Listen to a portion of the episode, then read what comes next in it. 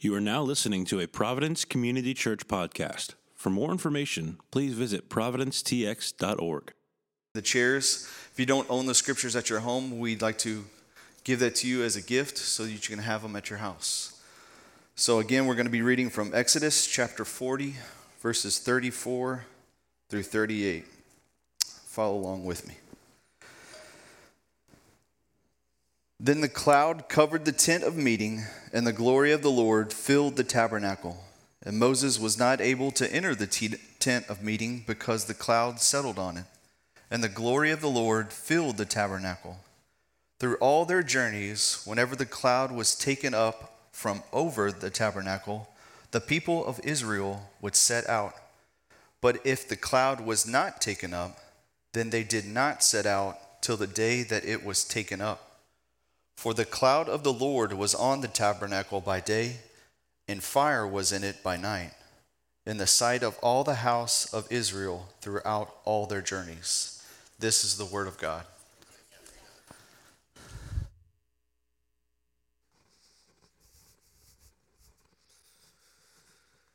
Good morning. It is good to see each and every one of your faces. Um, like uh, like Nathan said, we're going to be concluding our series through the book of Exodus over the last year. Uh, I actually think it's it's something pretty incredible to celebrate. It's the first time our church has ever done this. Uh, we've gone through, uh, if you remember a while back, we went through the Bible in a year where we covered big, large uh, themes throughout the entirety of the Bible from uh, Genesis to Revelation, from January to December. Uh, but this is the first time ever in the history of our church that we've gone through a single book of the Bible in an entire year. So I think that is something really awesome to celebrate. And so we'll be concluding that series today. And then next week, we will start our annual Advent series, which we are calling True and Better. And uh, it was not based off of Brendan's song. I promise there's biblical themes. Uh, but uh, I'm sure we will be singing it. So, um, if you if you will, would you would you pray with me as we approach God's word this morning? Father God, we come before you today and we just ask that you would be with us as we hear your word, hear about your presence and what that presence does in our lives and where that presence commissions us to. And so, God, we, we ask that where there are areas that we are not obedient or have walked away from you, we ask that you would, by the power of your Spirit, prick and convict those. God, we just ask that you don't allow us to simply walk into this room and, and do and check the list, that, check the things on the list that we normally do on a Sunday, but God, meet us here. Meet us here, God. In the same way that your presence descended upon the people, would it also descend upon us this morning? So, God, let your word um, be as it always is powerful and moving and transforming for us this morning. It's in your beautiful name we pray. Amen. Several years back, uh, Stanford University School of Medicine and John Hopkins Bloomberg School of Public Health conducted a study uh, where they tested preschool aged children on their brand and logo recognition. Uh, they and during the study, they came to realize that uh, the power of marketing and advertise, advertisement was greater than they ever imagined. Because these these two to six year olds didn't even know the names of these companies, but they were able to ascribe both the logo and what the product was that they were selling. It's incredible. And to no surprise at all, one of the leading ones was McDonald's. Uh, McDonald's was the easiest one uh, for these children to identify. And the researchers discovered that even if the burger that they gave them didn't come from McDonald's, if the kids were told that it did, it resulted in statistically higher satisfaction than the kids that were told it didn't. It's remarkable. Because we're talking about two to six year olds that have never been instructed on marketing or branding uh, they know their brands because the world that they are in is full of them. They know their brands and their logos because the presence of advertisement causes them to swim in it. Everywhere we go, there's something telling us how to feel about the things in our life. McDonald's is not just the only one. Um, Burger King tells us that we can have it our own way. Coca Cola paints the image that if we all have one, there will be perfect harmony in the world. Apple tells us that we have this when we have this device in our hand, whether it be a MacBook, whether it be an iPad, whether it be an Apple Watch or an iPhone, we will have this incredible life experience that can be captured through the lens of this device. In fact, their mission statement is uh, a bold one, and it's to put a dent in the universe. Facebook tells us that we can have as many relationships as we want, and when we're friends with people on Facebook, we are we're friends. We're real friends. It creates this illusion of things that don't actually exist. We are shaped by the advertisement of these things so much so that the very presence of these items affect how we feel. We feel like our life has somehow been upgraded with the iPhones that we get every time we get a new one. We feel loved and care about when people interact with our social media posts. It's why the whole uh, when when couples would get together and you had the whole like are they Facebook official thing. That's why that became a trend because we feel like well if we're Facebook official then we must be real. These things affect us in a way uh, in this way because we are swimming in it. However, I don't think it would take long for any of us to, to realize that this longing that we have inside of our hearts that's sometimes filled with these things is nothing but a veneer. They almost always overpromise and underdeliver. Because nobody in this room actually believes that we'll remove strife in the world and strife in our communities and harmony will be in the world if we all had a Coke. Nobody actually believes that. It, mainly because Coke is one of the it's one of the most widely selling drinks in the world, and there's anything but harmony. Nobody actually believes that that is the solution to mankind. And if you do, we got larger, larger issues to solve this morning. Being a Facebook friend of someone doesn't actually make you closer to them. I, I think we all know that. Maybe that can be supplemental to it. Maybe you're close and then you become a Facebook friend, but being a mere friend of someone doesn't make you close to them. I'm friends with tons of people that I went to high school with that I have not said their name in 15 years. I would dare say I am not close to them. The point is this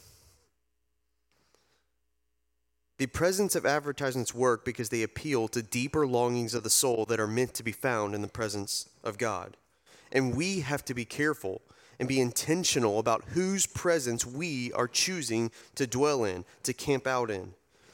In this final portion of Exodus, we will see the culmination of what has been promised from the beginning God dwelling amongst his people, God's presence amongst his people.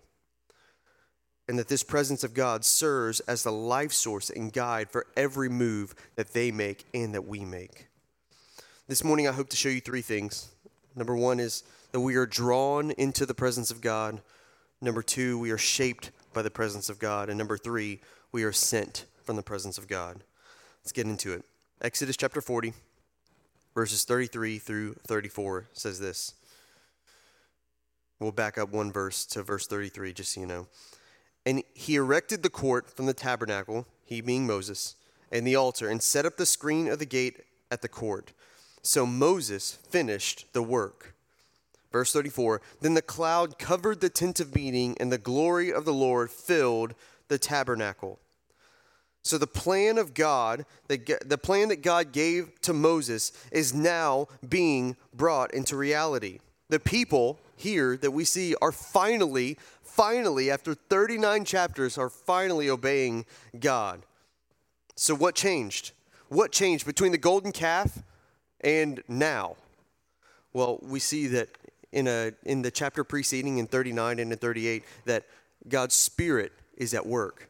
And God's Spirit is at work in His people. He's at work in the artisans that are building it. He's at work at the builders that are building the people that are worshiping. He's at, he's at work inside of the people of God. And as soon as the tabernacle is complete, what happens? God descends on it.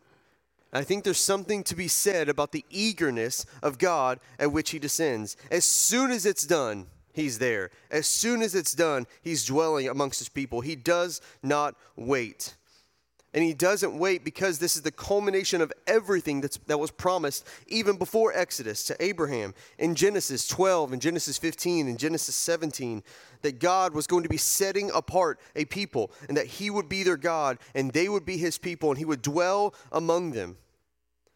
And as soon as the people walked in obedience and did what the Lord asked of them and didn't create idols for themselves, he descended upon them. This was the restoration of something even prior to, to Abraham. It's the restoration of Eden, where man walked with God, that the very presence with God was there, uninterrupted, perfect, and holy with Adam and Eve as they walked in God's creation. And this was another element of God restoring, Edenizing the world. And this leads me to point number one we are drawn into the presence of God. So the eagerness of God is important because it speaks to a larger issue that I, I know is pervasive amongst Christians, and that's that we're sometimes we feel unlovable. Now, because of the effects of sin, are we totally depraved? Well, the answer is yes. We're totally depraved down to our being. I think the Bible speaks pretty clearly to that. But are we totally depraved? Yes. Are we utterly depraved? No, we're not. How could we be? We are made in the image and likeness of God. To be unlovable is for God to hate the very part of creation made in his image. To be unlovable would mean that God would hate the thing that is made like him. We are not unlovable. So we need to let this part of our hearts go and lay it at the cross to be crucified with Christ. To feel unlovable is to rob Christ of his purpose of redemption. He took the punishment on the cross and died for you, not to make you lovable, but because you are. You were his people that he set apart. This love that God has for his people is the fuel for his eagerness to draw near to us and draw us to himself. This is where that, that branding, you, you'll see it around the community, the NOTW, not of this world. Uh, it's, a, it's a great company, so I'm not really bashing it. But what I'm saying is, is that they get it half right. So, yes, we are not of this world, but we're not simply drawn out of sin and drawn out of darkness. We are drawn into the presence of God. You are drawn out of the world into God. God didn't just draw the Israelites out of Egypt. No, he drew them out of Egypt to draw them into him. There's a, there's a dual purpose happening here. And this presence speaks to the deeper longing that advertisements that we see and branding in our world appeal to. You see, we think that a, a new job, a new relationship, or new toy will solve the longing of the soul. But once we get them, it never truly meets the mark. And this doesn't mean that creation and jobs and uh, trinkets and things that we do and people, relationships, it doesn't mean that they're not important or they don't have value. Get, listen, creation is good. When God restores the world and creates a new heavens and new earth, it will be like the one we're in now. We can't just look at creation and say, oh, well, because this isn't our home, it doesn't matter anymore. That God's just going to draw us out of the world and we're going to go sit in the clouds and play harps for, for the rest of eternity. The Bible doesn't speak to an image like that. When God creates the earth and creates everything in it, he deems it good. This is pre fall, pre sin. God didn't make the earth and say, okay, when I create the new heavens and new earth, it'll be a 2.0 because I kind of made a mistake on this first one. It doesn't work that way. God did not make a mistake. So when God created the earth and everything in it, it was as He designed. It was good. So we ought to look at creation. We ought to look at the things that are in our world as shadows pointing to a greater God. But to allow our affections, which is what advertisement and branding seeks to do, to allow it to terminate on those things is where our hearts miss the mark.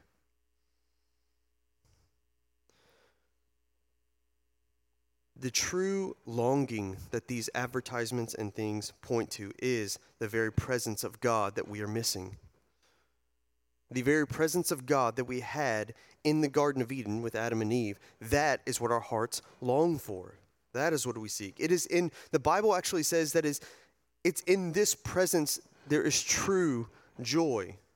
In fact, the Bible says that there's not just true joy, but the fullness of joy. Psalm 16 tells us that in God's presence there's fullness of joy. In John 15, Jesus says that abiding in Him, our joy will be complete. Listen, that's on this side of heaven. That's not a promise for a later time, that's now. That in this world, if you abide in Christ, your joy will be complete. That is an incredible promise. In the midst of a world where depravity seems like it's at its highest, the joy, our joy, can be complete. It's incredible. And I say all this about creation and advertisement and branding because we're coming off of Black Friday and we're going into the Christmas season and everything is going to be right, right at your doorstep. I mean, literally with Amazon. It's going to be right in front of your face appealing to this longing that it's inside of your heart, but really you need to understand that the longing that you feel is the presence of God in Christ. That's the longing. Allow those things to be good things, but don't allow them to become God things.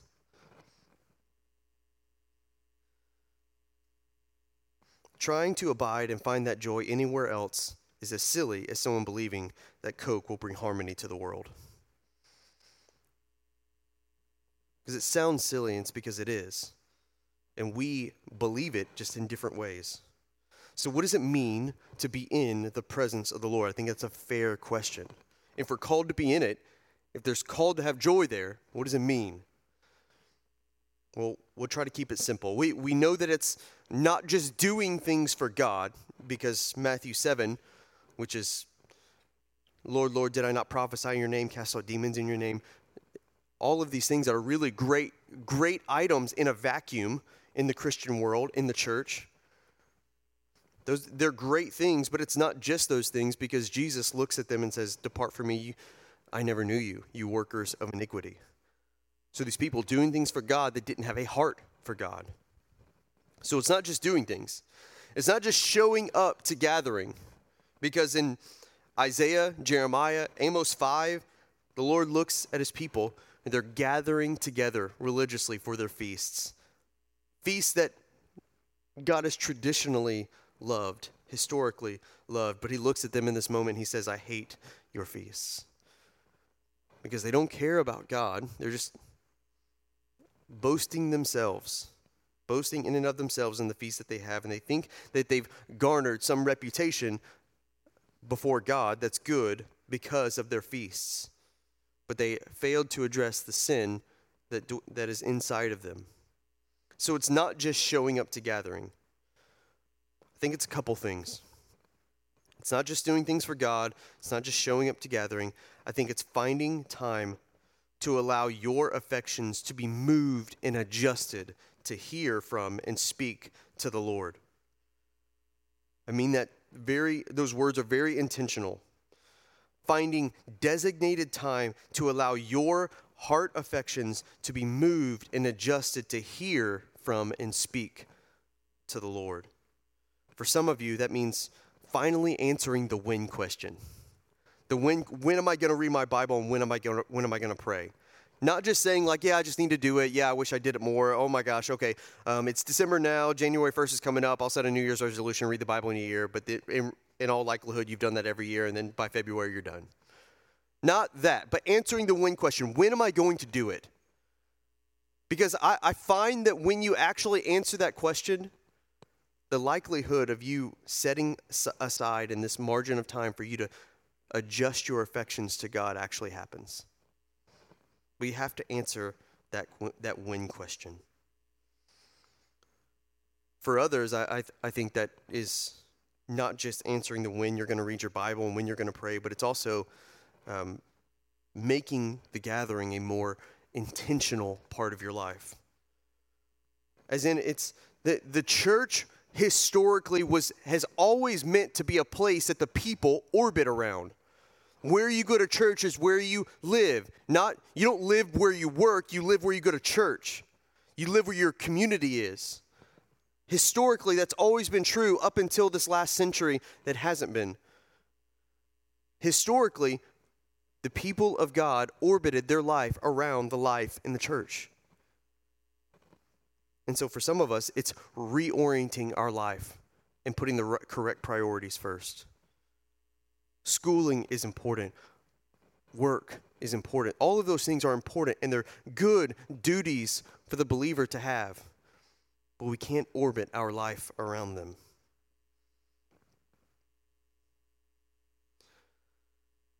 So we're called and drawn into the presence of God. God makes a way for us to do that.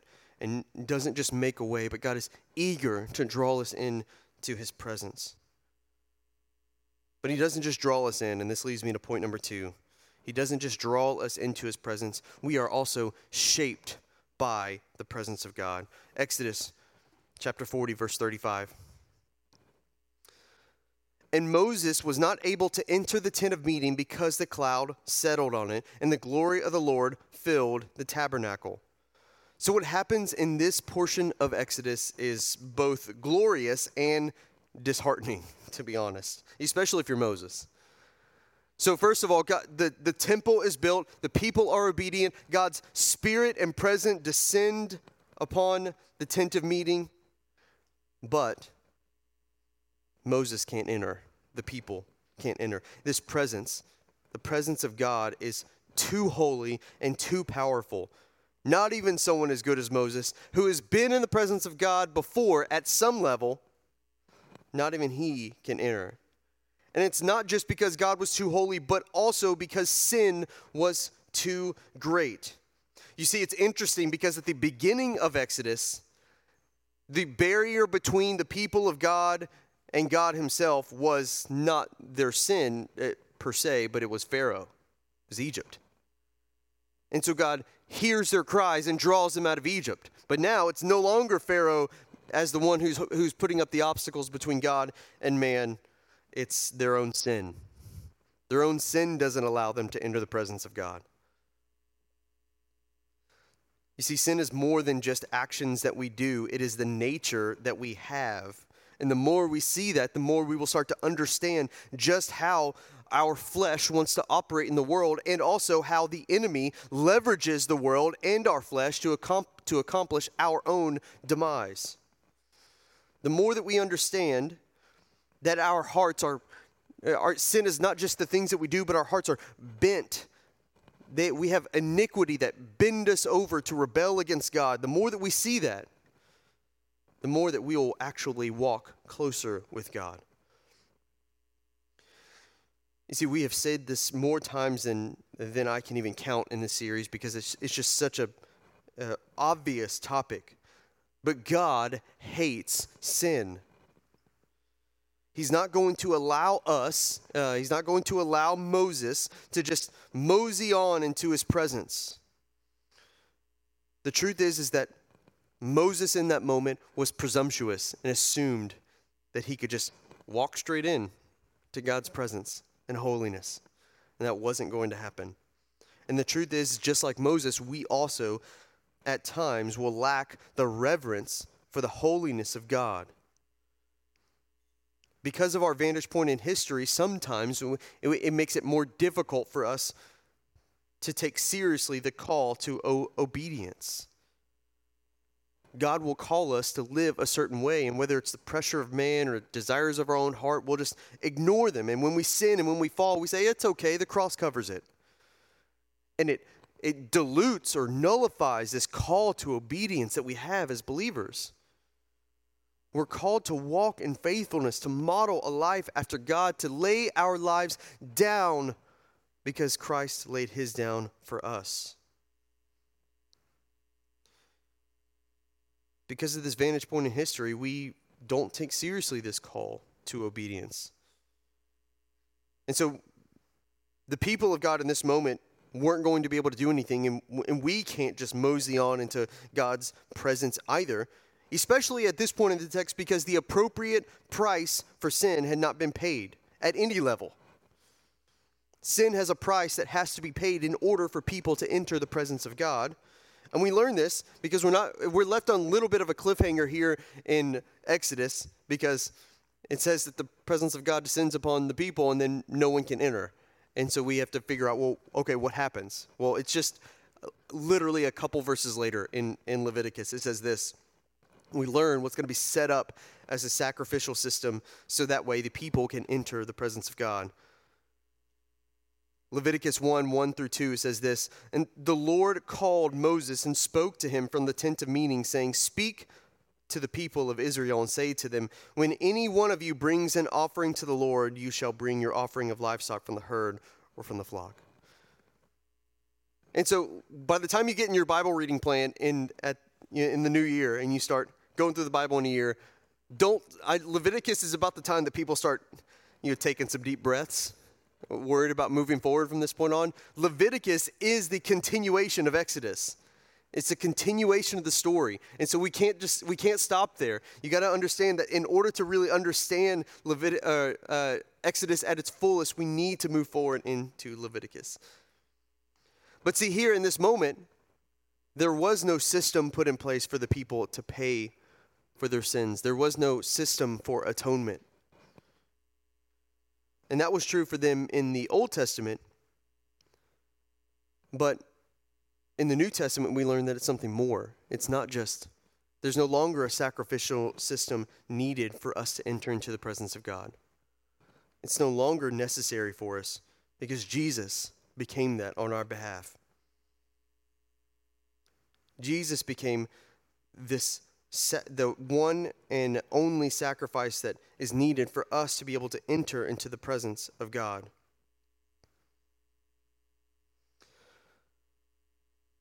In fact, it's it's not just something that we're that we it's not just something that Jesus does for us, but it's something that we also become because we don't just get to enter the presence of God, but the presence of God enters us. In the New Testament, we are told that we don't enter into a tabernacle or enter into a temple, but because Jesus tabernacled amongst us, now we get to house the very presence of God. So think about how incredible that is. Think about the effort that was taken to build the tabernacle up to this point. How could we ever be the appropriate residence for God's Spirit? Well, it's certainly not because of our merits. It's not because we did a good job of building the tabernacle, that's for sure. Moses himself, even with the tabernacle that they built, the obedience that they had, Moses himself couldn't enter it. But this is what Jesus did for us. Jesus paid the, ne- the sacrifice necessary for us, fulfilling the law, making a way for us to commune with God and enter into the presence of God. And while he took that requirement for, uh, from us to pay that penalty, he also gave us his righteousness. In the same way that the tabernacle was cleansed by perfume and incense and sacrificial blood, so the blood of Jesus cleanses us. This comes out of 1 John 1 6 through 7. It says this If we say we have fellowship with him while we walk in darkness, we lie and do not practice the truth. But if we walk in the light as he is in the light, we have fellowship with one another, and the, and the blood of Jesus, his son, cleanses us from all sin. See, we don't just enter into the presence of God, but we house the presence of God. We aren't just cleaned up to be acceptable, we become a new creation, holy enough to house the very Spirit of God. But the Spirit doesn't just reside, He shapes and molds us to become more like Jesus. It's, uh, I've used this analogy before, but in, in the same way that if if you were just sitting on your couch and somebody that you don't know just opens your door and walks inside your house, you're not just going to be like, hey, what's up, man? And then keep going back to what you were doing. No, you're going to take the appropriate measures to either get that person out of your house or if you do know them, to welcome them. But at the end of the day, if someone walks in your house, there's no way you're just going to allow it to just sit and not do anything. It affects the inside, the, the internal structure of the house the internal dynamic of the house. So if the so if the spirit of God makes you into a new creation and is housed inside of you, it will start to change things. It will start to shape you and make you more and more and more like God. The Spirit will begin to prompt you toward obedience, showing you where to kill the sinful parts and aspects about you. And the more and more that we listen and obey the Spirit, the louder that voice becomes.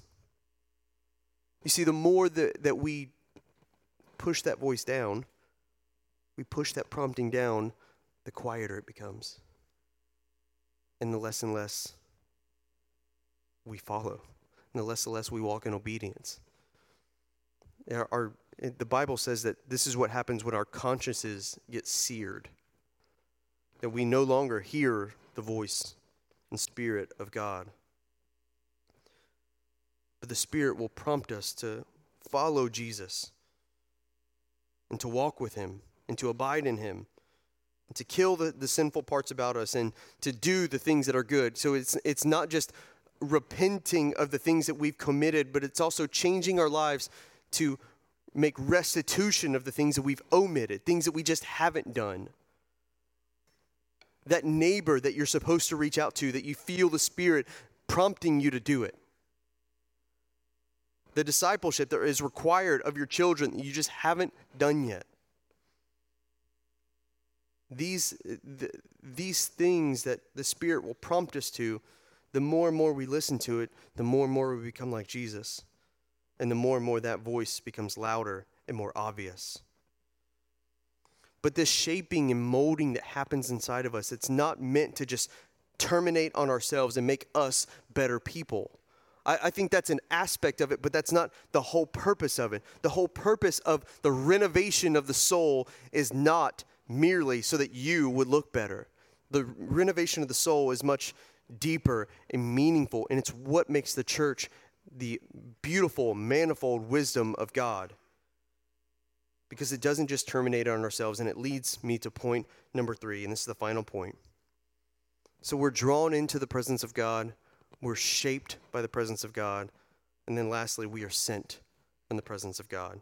Exodus 40, verses 36 through 38. Throughout all of their journeys, whenever the cloud was taken up from, uh, from over the tabernacle, the people of Israel would set out. But if the cloud was not taken up, they did not set out until the day that it was taken up. For the cloud of the Lord was on the tabernacle by day, and fire was in it by night, in the sight of all the house of Israel throughout all of their journeys.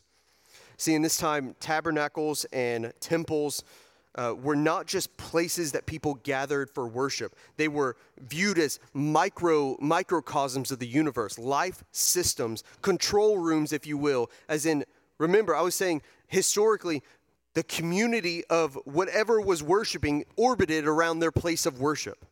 And that's what this temple and tabernacle served as. So, temples of false gods, temples and tabernacles of false religions, they, they would be the kind of microcosms or, and, and life systems, if you will, control rooms, if you will, of their religion.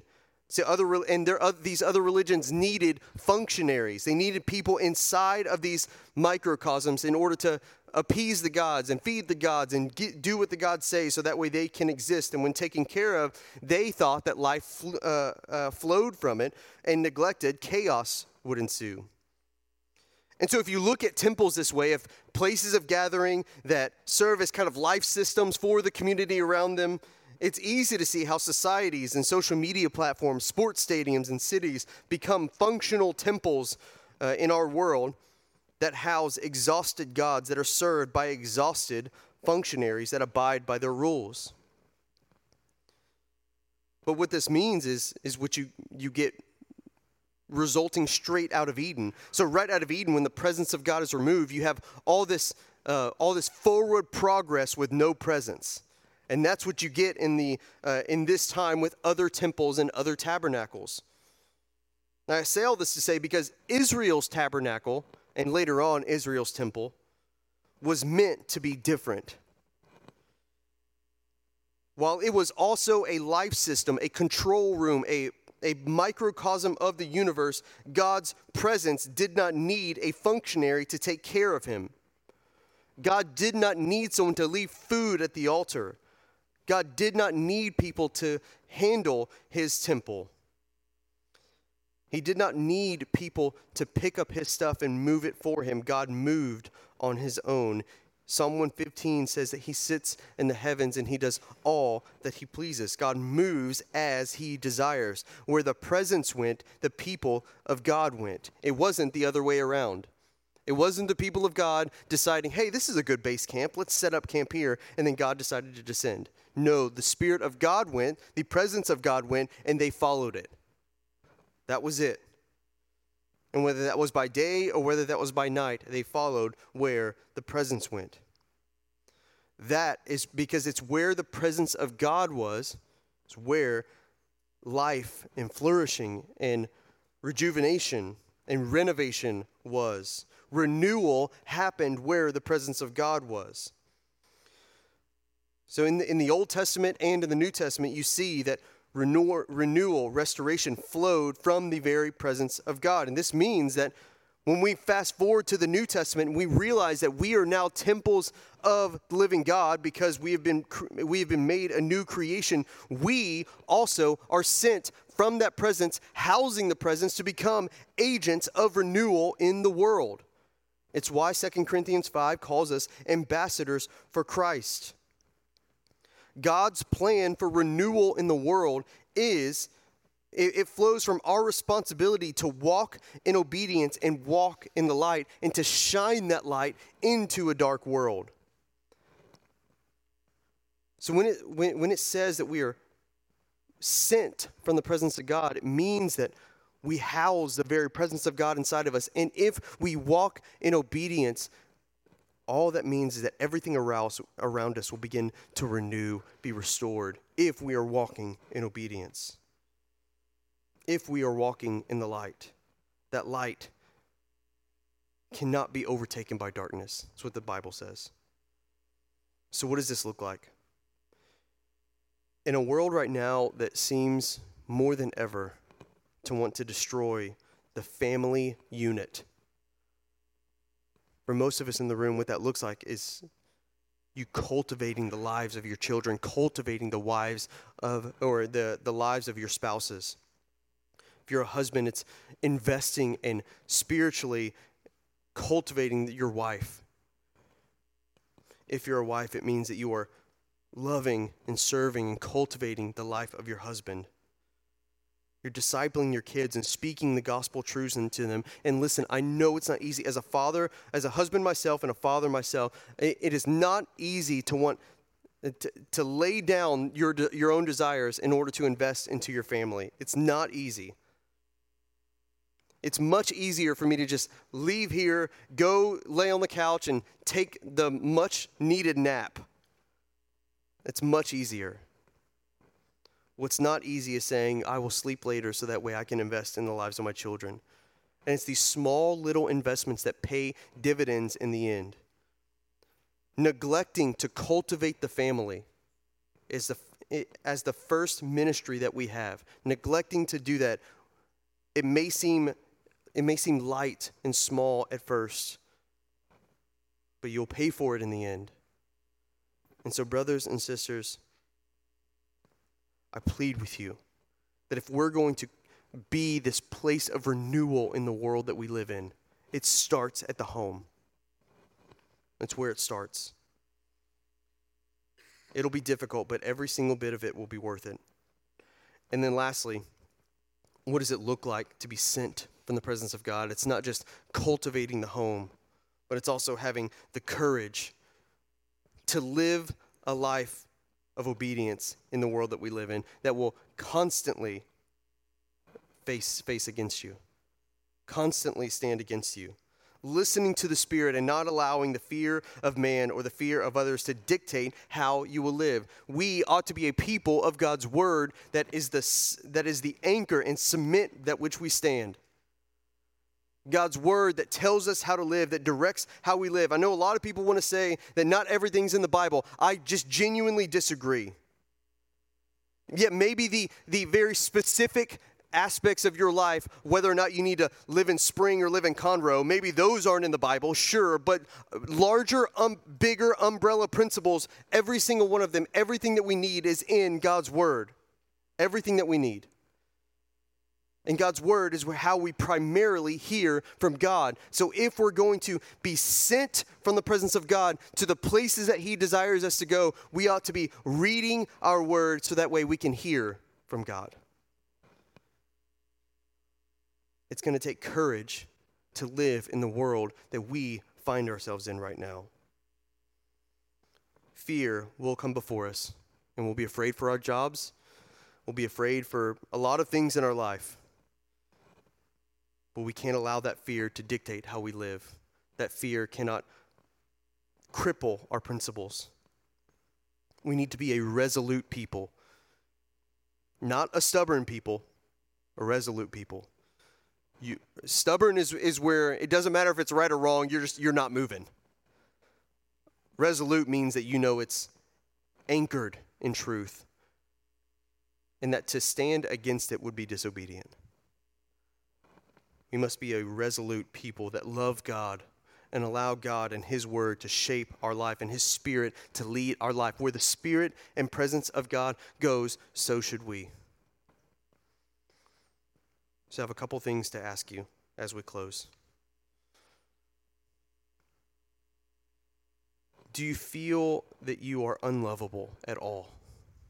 And if that's you this morning, I want you to know that God is not, on, not only does He love you, but He's eager to love you. And His arms are open wide this morning for you. Do you know that you're a believer and you know that you're lovable, but you're just, eh, but you've kind of stalled in your walking in obedience? Well, not only does the presence and spirit of God give you the power to walk in obedience, Ezekiel 36 tells us he that we're given a new heart so that we can obey. You need to know that you are not chained anymore. If you are a believer in Christ, you are not chained to the sins. You are not bonded to the sins that you once were. You can say no and you can walk away. Because of the power of the Spirit, you now are able to. So the sins that feel like they're just have such a grip on you, you, you just that is an illusion. If you are a believer, there is no sin that has a grip on you. And you can be sure of that. And then lastly, do you struggle with the idea of being sent from the presence of God, of getting outside of your comfortable bubble to be obedient to the world around you? Then I would encourage you with Matthew 28 19, where Jesus gives the Great Commission and he says, He'll be with you to the end of the age. That you're not in this alone. You're not called to go and be missional and uh, evangelistic on your own. That Jesus gives us the Great Commission and then promises to be with us. So, brothers, sisters, I would encourage you to consider those questions. Consider what it looks like for you to walk in obedience, for you to dwell in the presence of God, and for you to be shaped and molded by that presence. Would you pray with me?